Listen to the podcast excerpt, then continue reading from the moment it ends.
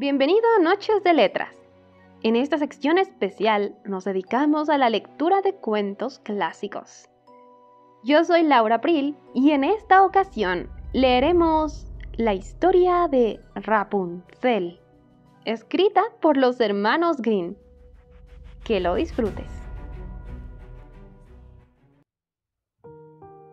Había, en una ocasión, un matrimonio que deseaba hace mucho tiempo tener un hijo, hasta que al fin dio la mujer esperanzas de que el Señor quería que se cumpliesen sus deseos. En la alcoba de los esposos había una ventana pequeña, cuyas vistas daban a un hermoso huerto, en el cual se encontraba toda clase de flores y legumbres. Se hallaba, empero, rodeado de una alta pared, y nadie se atrevía a entrar dentro, porque pertenecía a una hechicera muy poderosa y temida de todos. Un día, estaba la mujer a la ventana mirando al huerto, en el cual vio un cuadro plantado de ruiponches, y le parecieron tan verdes y tan frescos que sintió antojo por comerlos. Creció su antojo de día en día, y como no ignoraba que no podía satisfacerle, comenzó a estar triste, pálida y enfermiza. Asustóse el marido y le preguntó: «Oh, ¿qué tienes, querida esposa?». «Oh», le contestó, «si no puedo comer ruiponches de los que hay detrás de nuestra casa, me moriré de seguro». El marido, que la quería mucho, pensó para sí: «Antes de consentir en que muera mi mujer, la traeré el ruiponche y sea lo que Dios quiera». Al anochecer, saltó las paredes del huerto de la hechicera, cogió en un momento un puñado de ruiponches y se lo llevó a su mujer, que hizo enseguida una ensalada y se lo comió con el mayor apetito. Pero le supo tan bien, que al día siguiente tenía mucha más gana todavía de volverlo a comer. No podía tener descanso si su marido no iba otra vez al huerto. Fue, por lo tanto, al anochecer. Pero se asustó mucho, porque estaba en él la hechicera. «¿Cómo te atreves?», le dijo encolerizada, «a venir a mi huerto y robarme mi ruiponche como un ladrón? ¿No sabes que puede venirte una desgracia?». «Oh», le contestó, «perdonad mi atrevimiento, pues lo he hecho por necesidad. Mi mujer ha visto vuestro ruiponche desde la ventana y se le ha antojado de tal manera que moriría si no lo comiese». La hechicera le dijo entonces, deponiendo su enojo: «Si es así como dices, coge cuanto ruiponche quieras, pero con una condición.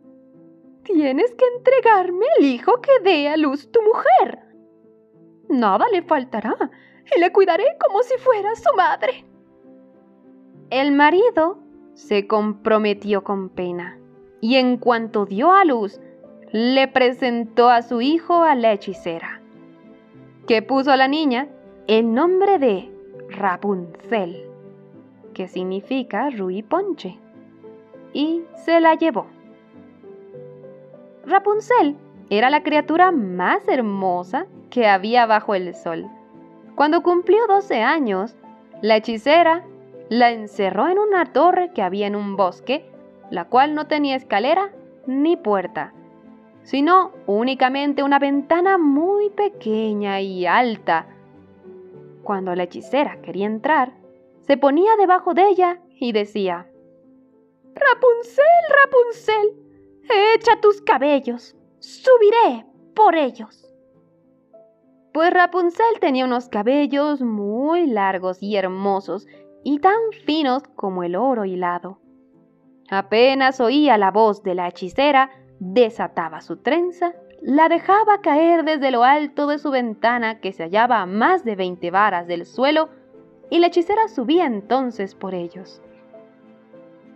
Mas sucedió, transcurridos un par de años, que pasó por aquel bosque el hijo del rey, y se acercó a la torre en la cual oyó un cántico tan dulce y suave que se detuvo escuchándole.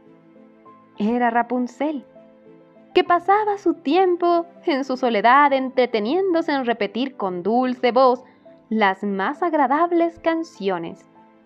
El hijo del rey hubiera querido entrar y buscó la puerta de la torre, pero no pudo encontrarla.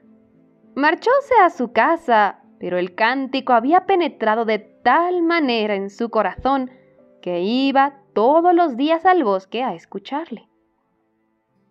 Estando uno de ellos bajo un árbol, vio que llegaba una hechicera y la oyó decir: «Rapunzel, Rapunzel, echa tus cabellos, subiré por ellos». Rapunzel dejó entonces caer su cabellera y la hechicera subió por ella. «Si es esa la escalera por la que se sube», dijo el príncipe, «quiero yo también probar fortuna». Y al día siguiente, cuando empezaba a anochecer, se acercó a la torre y dijo: «Rapunzel, Rapunzel, echa tus cabellos, subiré por ellos». Y enseguida cayeron los cabellos y subió el hijo del rey. Al principio se asustó Rapunzel cuando vio entrar un hombre, pues sus ojos no habían visto todavía ninguno. Pero el hijo del rey comenzó a hablar con la mayor amabilidad, y se refirió que su cántico había conmovido de tal manera su corazón que desde entonces no había podido descansar un solo instante y se había propuesto verla y hablarla. Desapareció con esto el miedo de Rapunzel, y cuando le preguntó si quería casarse con él y vio que era joven y buen mozo, pensó entre sí: «Le querré mucho más que a la vieja hechicera». Le dijo que sí, y estrechó su mano con la suya, añadiendo: «De buena gana me marcharía contigo, pero ignoro cómo he de bajar. Siempre que vengas, tráeme cordones de seda con los cuales iré haciendo una escala. Y cuando sea suficientemente larga, bajaré y me llevarás en tu caballo». Convinieron en que iría todas las noches, pues la hechicera iba por el día, la cual no notó nada hasta que le preguntó Rapunzel una vez: «Dime, abuelita, ¿cómo es que tardas tanto tiempo en subir, mientras el hijo del rey llega en un momento a mi lado?». «¡Ah, pícara!», le contestó la hechicera, «¿qué es lo que oigo? Yo que creí haberte ocultado a todo el mundo, y me has engañado». Cogió encolerizada los hermosos cabellos de Rapunzel, les dio un par de vueltas en su mano izquierda, tomó unas tijeras con la derecha y los cortó, cayendo al suelo las hermosas trenzas, y llegó a tal extremo su furor que llevó a la pobre Rapunzel a un desierto, donde la condenó a vivir entre lágrimas y dolores. El mismo día en que descubrió la hechicera el secreto de Rapunzel, tomó por la noche los cabellos que le había cortado, los aseguró a la ventana, y cuando vino el príncipe dijo: «Rapunzel, Rapunzel, echa tus cabellos, subiré por ellos». Los encontró colgando. El hijo del rey subió entonces, pero no encontró a su querida Rapunzel, sino a la hechicera, que le recibió con la peor cara del mundo.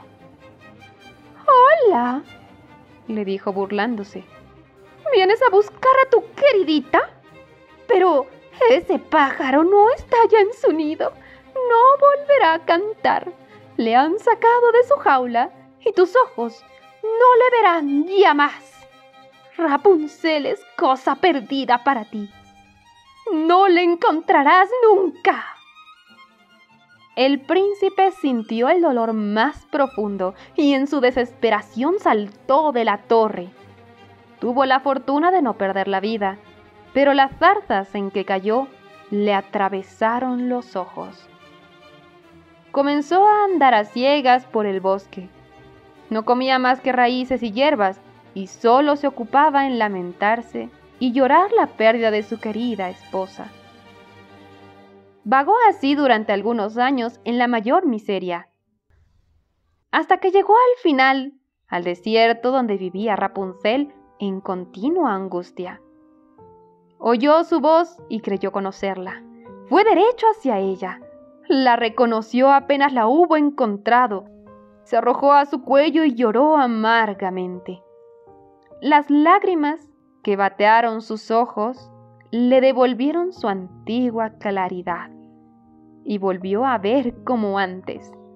La llevó a su reino, donde fueron recibidos con gran alegría y vivieron muchos años dichosos y contentos. Colorín colorado, este cuento se ha terminado.